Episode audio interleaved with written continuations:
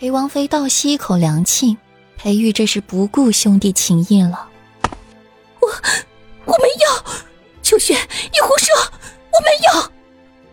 柳岩一阵慌乱，但因方才流产的缘故，声音愈发的小了，脸色微白，不见血色，一直躲闪着裴玉害神的眼神。世子爷，奴婢还有证人，平城长河药铺。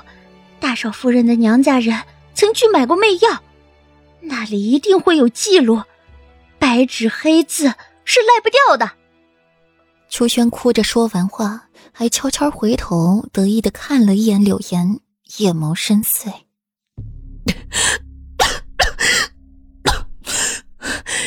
你胡说，我没有。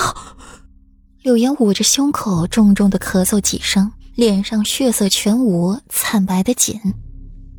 少夫人，人证物证俱在，您还有什么好说的？秋轩哽咽着声音，仿佛受了天大的委屈，泪光盈盈的放了一眼裴尚，又迅速低下。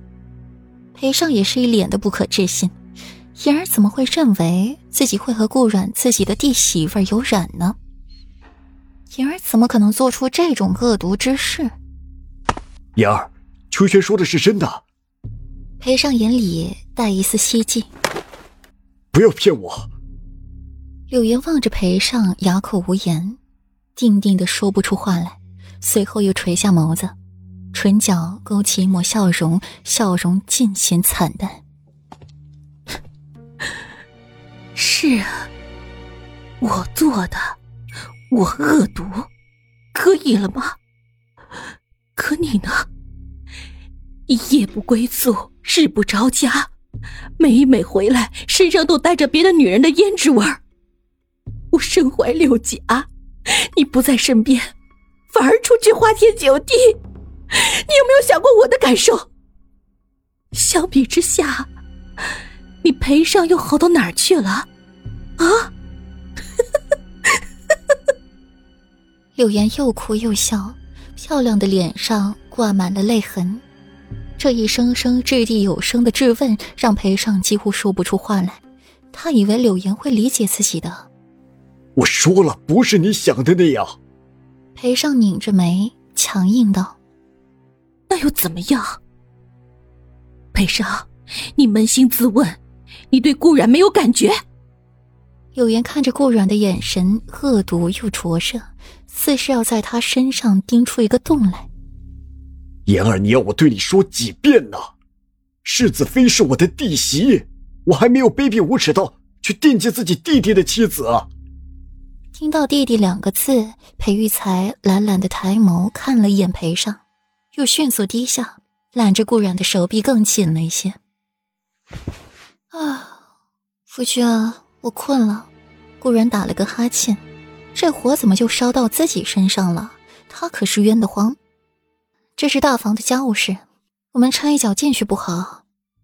顾然凤眸流转，这场戏真是精彩。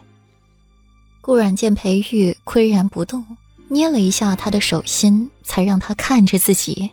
眉宇间的疲惫让裴玉心尖一软，最后深深的看了一眼裴尚。眸中寒意不言而喻。出了林院，顾阮的眸子由清澈变得深邃，如深海漩涡一般。进去了，便出不来了。夫君，别管柳岩。为何？裴玉顿步，他如此歹毒的要害顾阮，现在却是要自己放过他，他这是心软。他万死难赎其罪。只是死岂不是太便宜他了吗？除了今日之事，柳岩地位一落千丈，平日里又心高气傲惯了，哪里忍受得了这样的落差？秋轩嘛，是个聪明人，瞧他今日所为，便知是蓄谋已久。可柳岩、秋玲与他亲近的丫鬟都无意察觉，让他钻了空子。